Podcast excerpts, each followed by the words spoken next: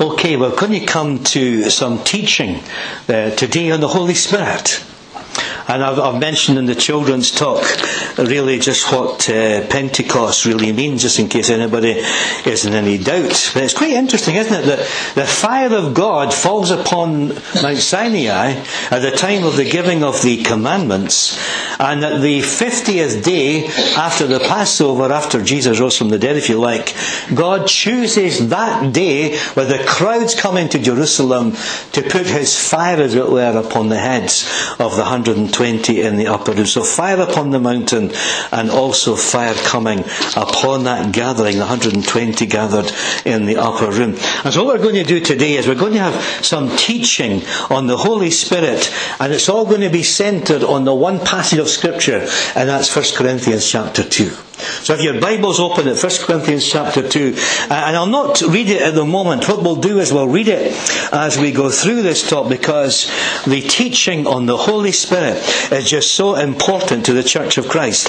Somebody said this, that if the Holy Spirit were withdrawn from the church, 90% of what we do would continue. No, do we know the difference? That's quite a statement. If the Holy Spirit was withdrawn from the church, 90% of what we do would just continue. Because a lot of what happens in church life is not linked to what the Holy Spirit is saying to the churches or, or being dependent upon the Holy Spirit. And what we find in the Word of God that the Holy Spirit is just so important to every aspect of our Christian life. We were born again, the Bible tells us, by the Holy Spirit. Without the Holy Spirit, there is no new birth. We are born again of the Holy Spirit. And there's no growing in the Christian life, there's no witnessing to others in the Christian life unless we are filled by the Spirit of God. And the Bible teaches us through Jesus that when the Holy Spirit becomes upon you, you shall be my witnesses in Jerusalem, Judea, Samaria, and to the uttermost parts of the earth. And so we just can't function without the gift of the Holy Spirit. In a very real sense, the Holy Spirit was God's birthday gift to the church. And many people will say that Pentecost, the celebration of the church at Pentecost, is really the, the birthday of the Christian church. That's when the Christian church was born in that sense. And Pentecost. And so the Holy Spirit is so important to us. This lady said to D.L. Moody, who was the great evangelist before Billy Graham and before that time, said to D.L. Moody, Are you filled with the Holy Spirit? He says, Yes, but a leak. Now, of course, uh, D.L. Moody would be the first to say that the Holy Spirit is not a liquid. Though the Bible talks about being filled with the Holy Spirit, he would be the first to say that the Holy Spirit is a person the third person of the Trinity, and that's so important to grasp. I don't want to say any more about the background here because I want to share with you this teaching that we find in 1 Corinthians chapter 2. It's just packed full of wonderful teaching on the inner life of the Holy Spirit, or the, the inner life of the Spirit in the believer, the inner working of the Holy Spirit. And I believe that's something that each one of us needs to know. How the Holy Spirit works in your life and in my life. And all this teaching, as I've said, is found in 1 Corinthians chapter 2. The first uh, point is found in verse 4. Look at verse 4. Let me read that to you. My message, says Paul, and my preaching were not with wise and persuasive words, but with a demonstration of the Spirit's power and so the first point regarding this inner working of the Holy Spirit is this demonstrating God's unique power. That's one of the ways that we learn from 1 Corinthians chapter 2 that the Holy Spirit works in your life and mine, demonstrating God's unique power. And what we find here, Paul is looking back on the beginning of this church at Corinth. He's looking back at the way in which the church started. And he calls to mind his ministry when he was among them. And it's significant. And the first thing he testifies to in the founding of this church is the demonstration of God's power by his Spirit. Maybe remember that Corinth was a terrible area. Can you imagine 1,000 pre- prostitute priestesses descending from the hills into that city?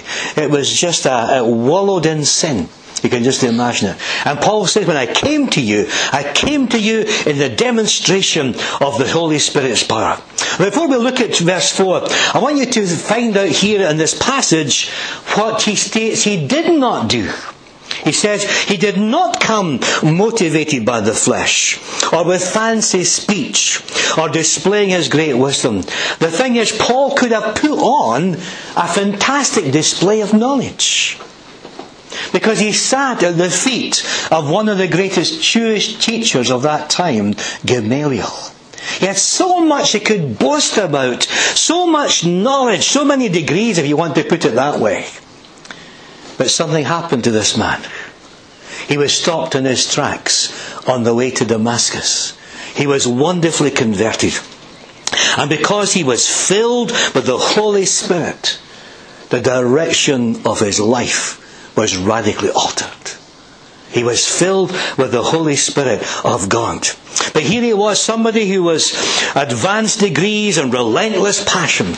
And he said, I count all that like refuse, like dung, for the surpassing worth of knowing Jesus Christ.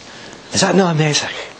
It's like somebody having all these degrees. Somebody used to say that the ministers come into the church by degrees and the, move, the people move out by degrees. But never mind. They have all these degrees, all these certificates, you know. And it's like having all these things. And I really am putting them in the drawer. They, don't mean anything to me for the surpassing worth of knowing Jesus Christ, my Saviour. Now look at verses 2 and 3 of chapter 2. For I resolved, he says, to know nothing while I was with you except Jesus Christ and Him crucified. I come to you in weakness, in fear, and with much trembling. Just eh, ponder that for a moment. Ponder Paul's self-description.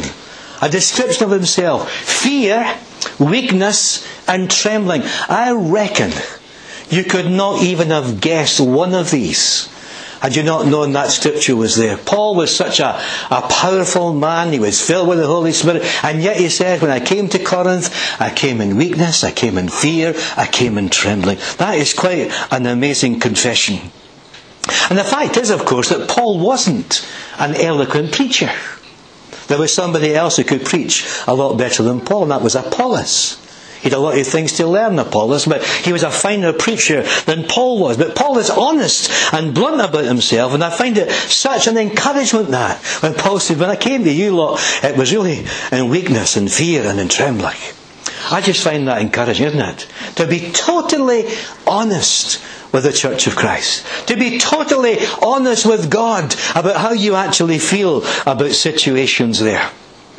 But I find that encouraging. And it may seem strange to you, but the Bible teaches that we, when we sense that fear and that weakness and that trembling the most, the Holy Spirit is able to do His greatest work.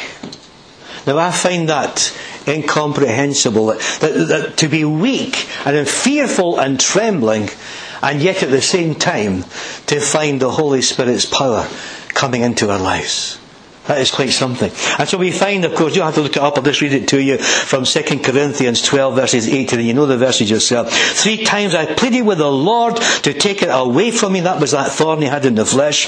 But he said to me, God said to me, my grace is sufficient for you, for my power is made perfect in weakness. Therefore, I will boast all the more gladly about my weaknesses, so that Christ's power may rest on me. And that's why, for Christ's sake, I delight in weaknesses, in insults, in hardships, in persecutions, in difficulties. For when I am weak, then I am strong. That's amazing. When I am weak, then I'm strong. That is ironic. It's just a, a complete opposite. Because sometimes, we, don't we feel weak? Do you ever feel fearful? Do you ever tremble at some of the situations we go through? And here's Paul saying that when I'm feeling like that, His grace is made perfect and weakness. I was listening to a, a program through the night. Sometimes I just wake up. I don't know what it is. Maybe the heat. I wake up and I was listening to the World Service, and there was an amazing program on through that. I nearly got up to record it somewhere. I couldn't. I said, by the time I get the, recorder it'll be away. But it was all about missionaries and persecution. And they had missionaries talking about their evangelical faith and the cost to some people. This missionary says, well, he says, I was sharing the faith with this young lad and he was a Muslim fella, came right through for Jesus. Wonderful conversion story, but he knew his life was in danger. He actually went away from the area. I think Samola, the Samola Island, Samola, wasn't it? He went away from that area, but he wanted to come back and see his mum. Came back to see his mum and they, they took him and they shot him two times through the head and through the chest and they brutalized him first, all because of Jesus. And this man, he was speaking on the program, he was 70 years of age, he come through the mission field in difficult areas. He says, two men came to him, or four men came to him, he says, and told me, you are going to be killed next week. Oh, he says, that is amazing. He says, I'm 62 years of age, he says, and, and he says, it's, um, it's no loss to me. He says, if I get, if I get killed, I, I just go right to be with the Lord.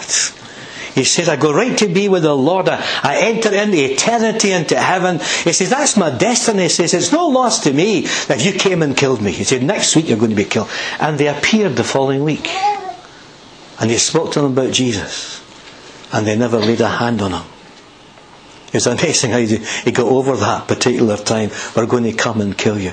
And it's the terrible weakness and the persecution. Paul's saying here in Corinthians that when I'm weak, that time of per- I delight in weaknesses and insults and hardship and persecutions and difficulties. But when I'm weak, then I come strong. You see, when we're weak, God takes up the slack, doesn't he? He takes up the slack. The Spirit of God comes in like a flood. And so how could Paul be strong in weakness? How could he be powerful in fears? How could he be effective in trembling? And the answer is found in verses 4 and 5 of 1 Corinthians chapter 2.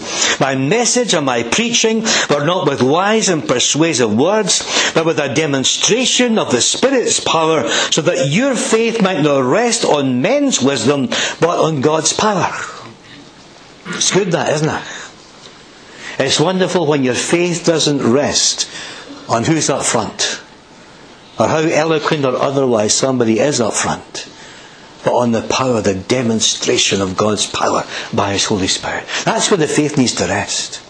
It's very sad when you get people floating around into great big churches. I'm not saying anything against big churches, but they go around because they want to hear this particular guy or that particular guy, because that guy's got the power, as it were.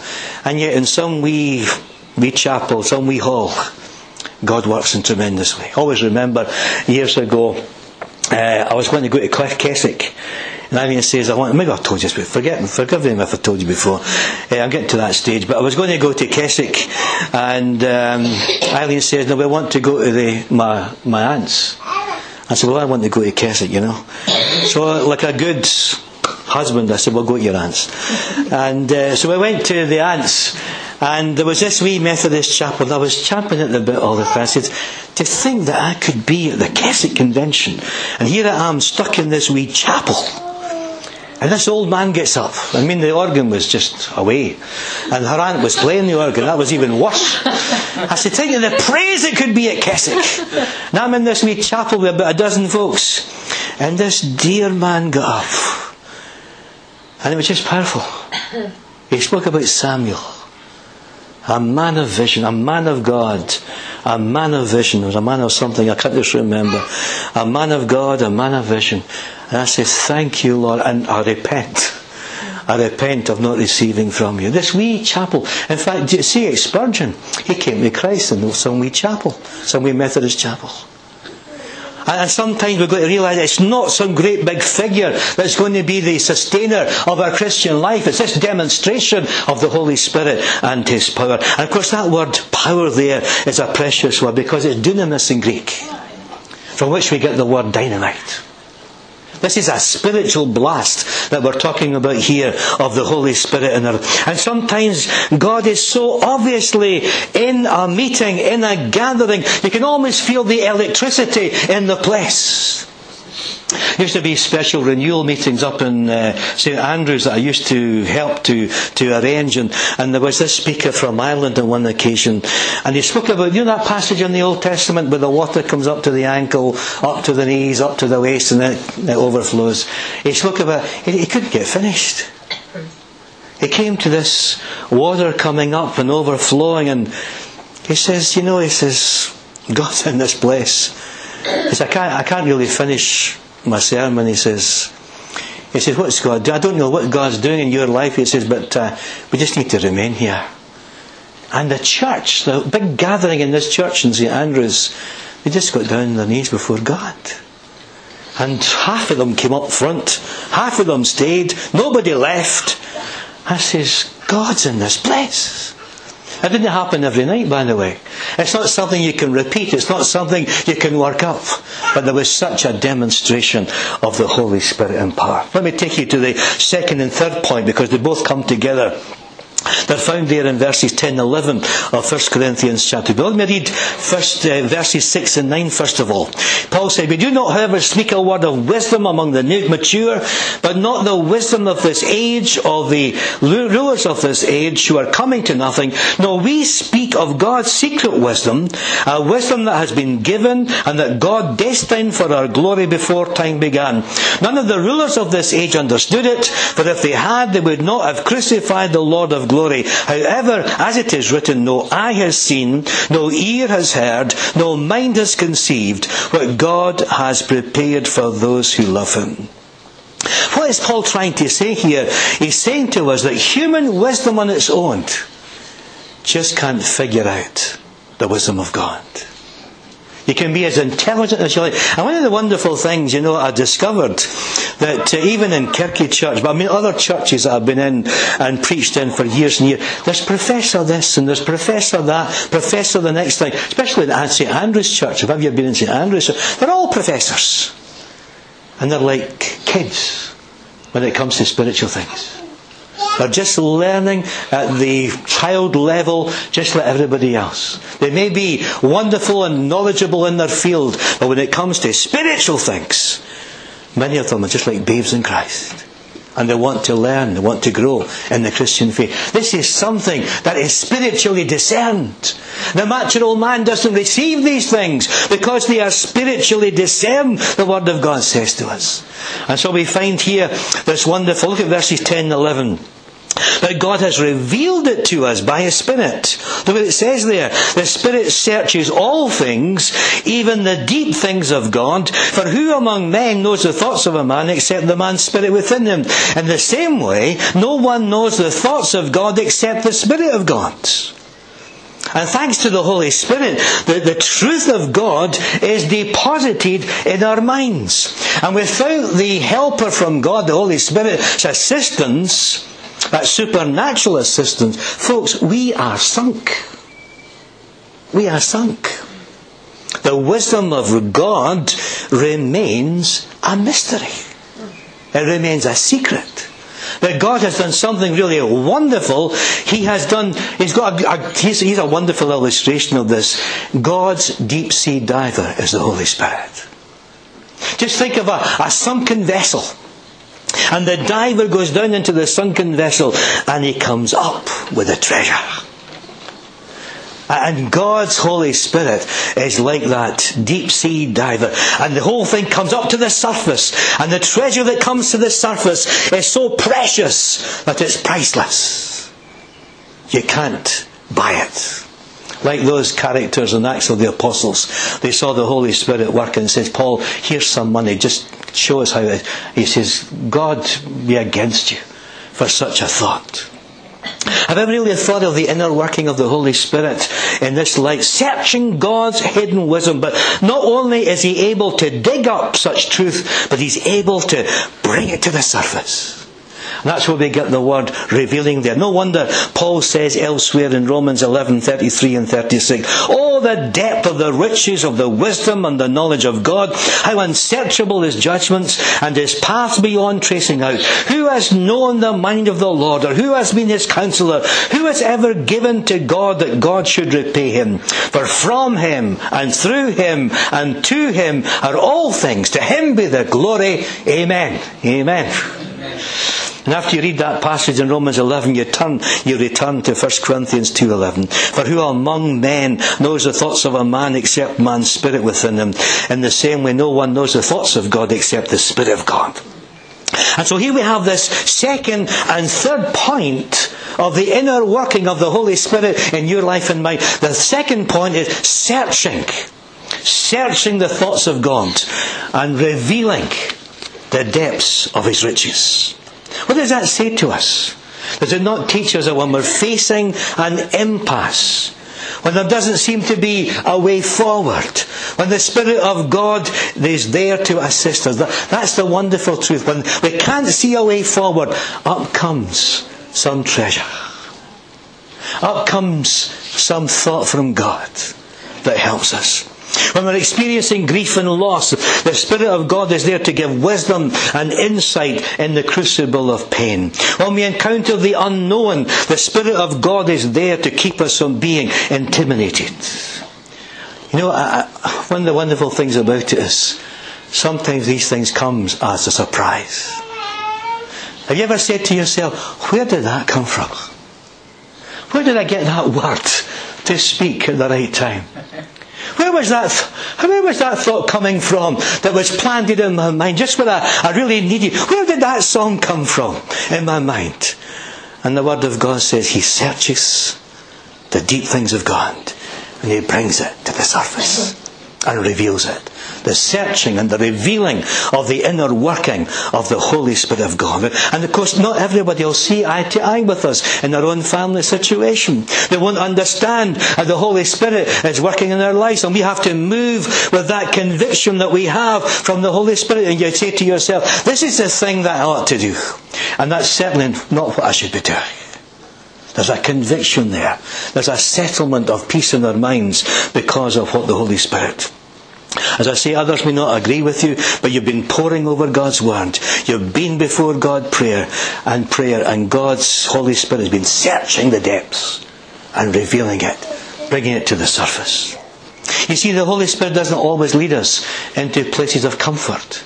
Doesn't that come through in Paul feeling that he has to go to Jerusalem and yet knowing up in Jerusalem there's going to be persecution and difficulty ahead? God's Holy Spirit doesn't always lead us into places of comfort. I remember hearing the story, you've read the story yourself, about Jackie Pullinger. She was on that boat and didn't know where to get off and was asking the Lord just to reveal by His Spirit where she should get off. And you may remember the story she got off at Hong Kong. Into the wildest, most difficult gang area, drug culture in Hong Kong that anybody, that city as it was called, where no woman should be. She was even denied any sort of help from any mission society. But she moved at the dictates of the Holy Spirit. And she got off at Hong Kong has done that tremendous work. God by His Spirit. So we'll look at three areas then of the inner working of the Holy Spirit. Number one is this, demonstrating God's unique power. Number two, searching God's hidden wisdom. Number three, revealing God's deep thoughts. Let's come to the last one. 1 Corinthians chapter 2. And The last one is this, teaching God's profound insights. You'll see it there in verses 13 and 14 of 1 Corinthians 2. This is what we speak, not in words taught us by human wisdom, but in words taught by the Spirit, expressing spiritual truths in spiritual words. The man without the Spirit does not accept the things that come from the Spirit of God, for they are foolish to him, and he can't understand them because they are spiritually discerned.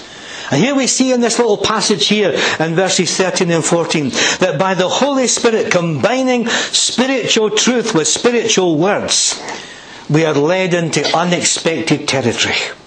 we're growing in confidence as the old hymn says this Spirit of God, my teacher be, showing the things of Christ to me. The Holy Spirit is our teacher. He wants to teach God's profound insight. And we have got confidence in the Holy Spirit. He is the one that takes the things of Christ and reveals them to us. He is our teacher. He is our guide. He is our comforter. And folks, I just want to be Spirit taught, don't you? I want to be in the class of the Holy Spirit, taught by the Spirit of truth, taking these spiritual truths, as it says, expressing spiritual truths in spiritual words.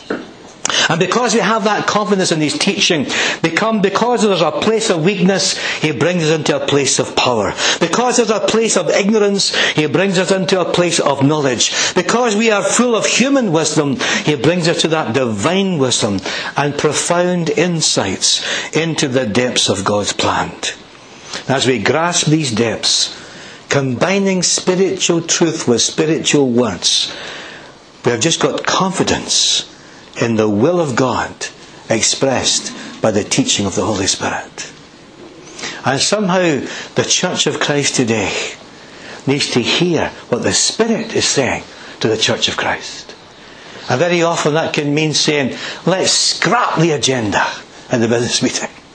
Let's scrap what we're doing on Sunday if it's going to be into some kind of ritual. Let there be a freshness of God the Holy Spirit. Does the Holy Spirit teach us? Spirit of God, my teacher be, showing the things of Christ to me.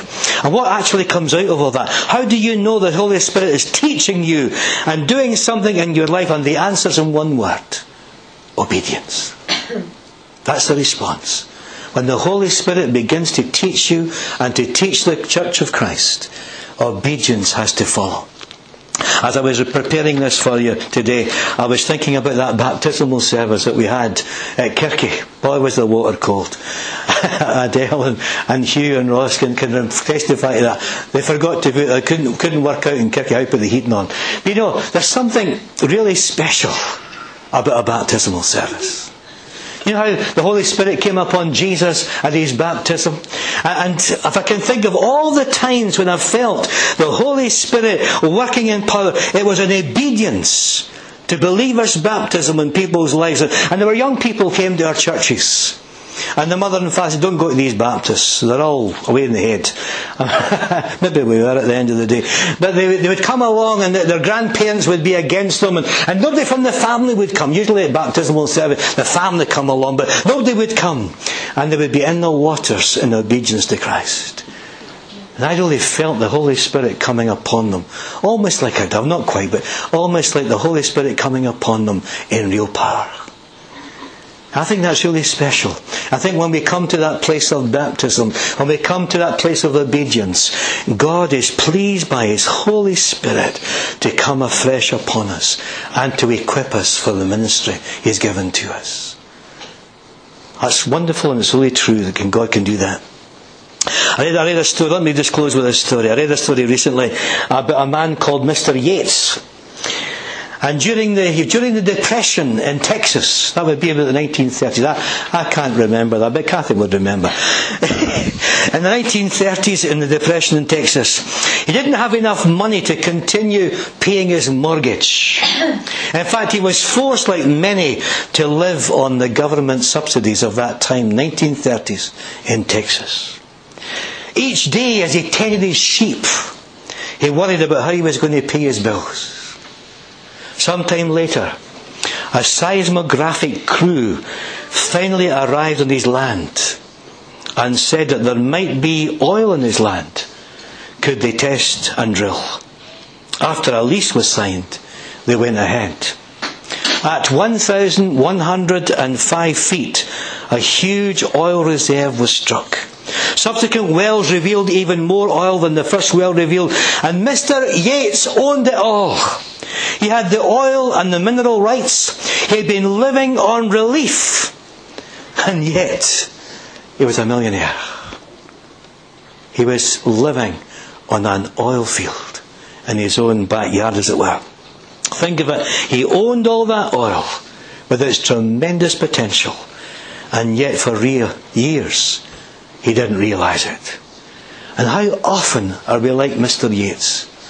We're living in relief. We're living in the poverty of our spiritual experience. And God wants to pour the oil of His Holy Spirit upon us, fill us afresh, and revive His church, and revive His people. So what's this inner working of the Spirit in 1 Corinthians chapter 2. Maybe you could repeat it after me. Just demonstrating God's unique power. Let's say it together. Demonstrating God's unique power. Secondly, searching God's hidden wisdom. Searching God's hidden wisdom. Revealing God's deep thoughts. Revealing God's deep thoughts. Teaching God's profound insights. Teaching God's profound insights the surprising prompting of the Holy Spirit that leads us to the place of obedience. Somebody wrote this What the Saviour made possible by his death, the Holy Spirit made actual through the church. Isn't that true? What the Saviour made possible by his death, the Holy Spirit made actual through the church. I like that. Let's pray. Oh, loving God, I want to thank you this morning. I've got a deep sea diver, the Holy Spirit, who plunges the depths of the hidden wisdom of God, who searches that wisdom. And I want to thank you, Lord Jesus, who brings it to the surface and reveals it to us. And I just pray, loving God, for a, a revelation of your Holy Spirit to everyone gathered here today. Because we have, we sometimes come in fear and weakness and in trembling. There's all kinds of experiences that we have to face this week. But Lord, will you search your wisdom for us by your Spirit? Will you reveal something to us?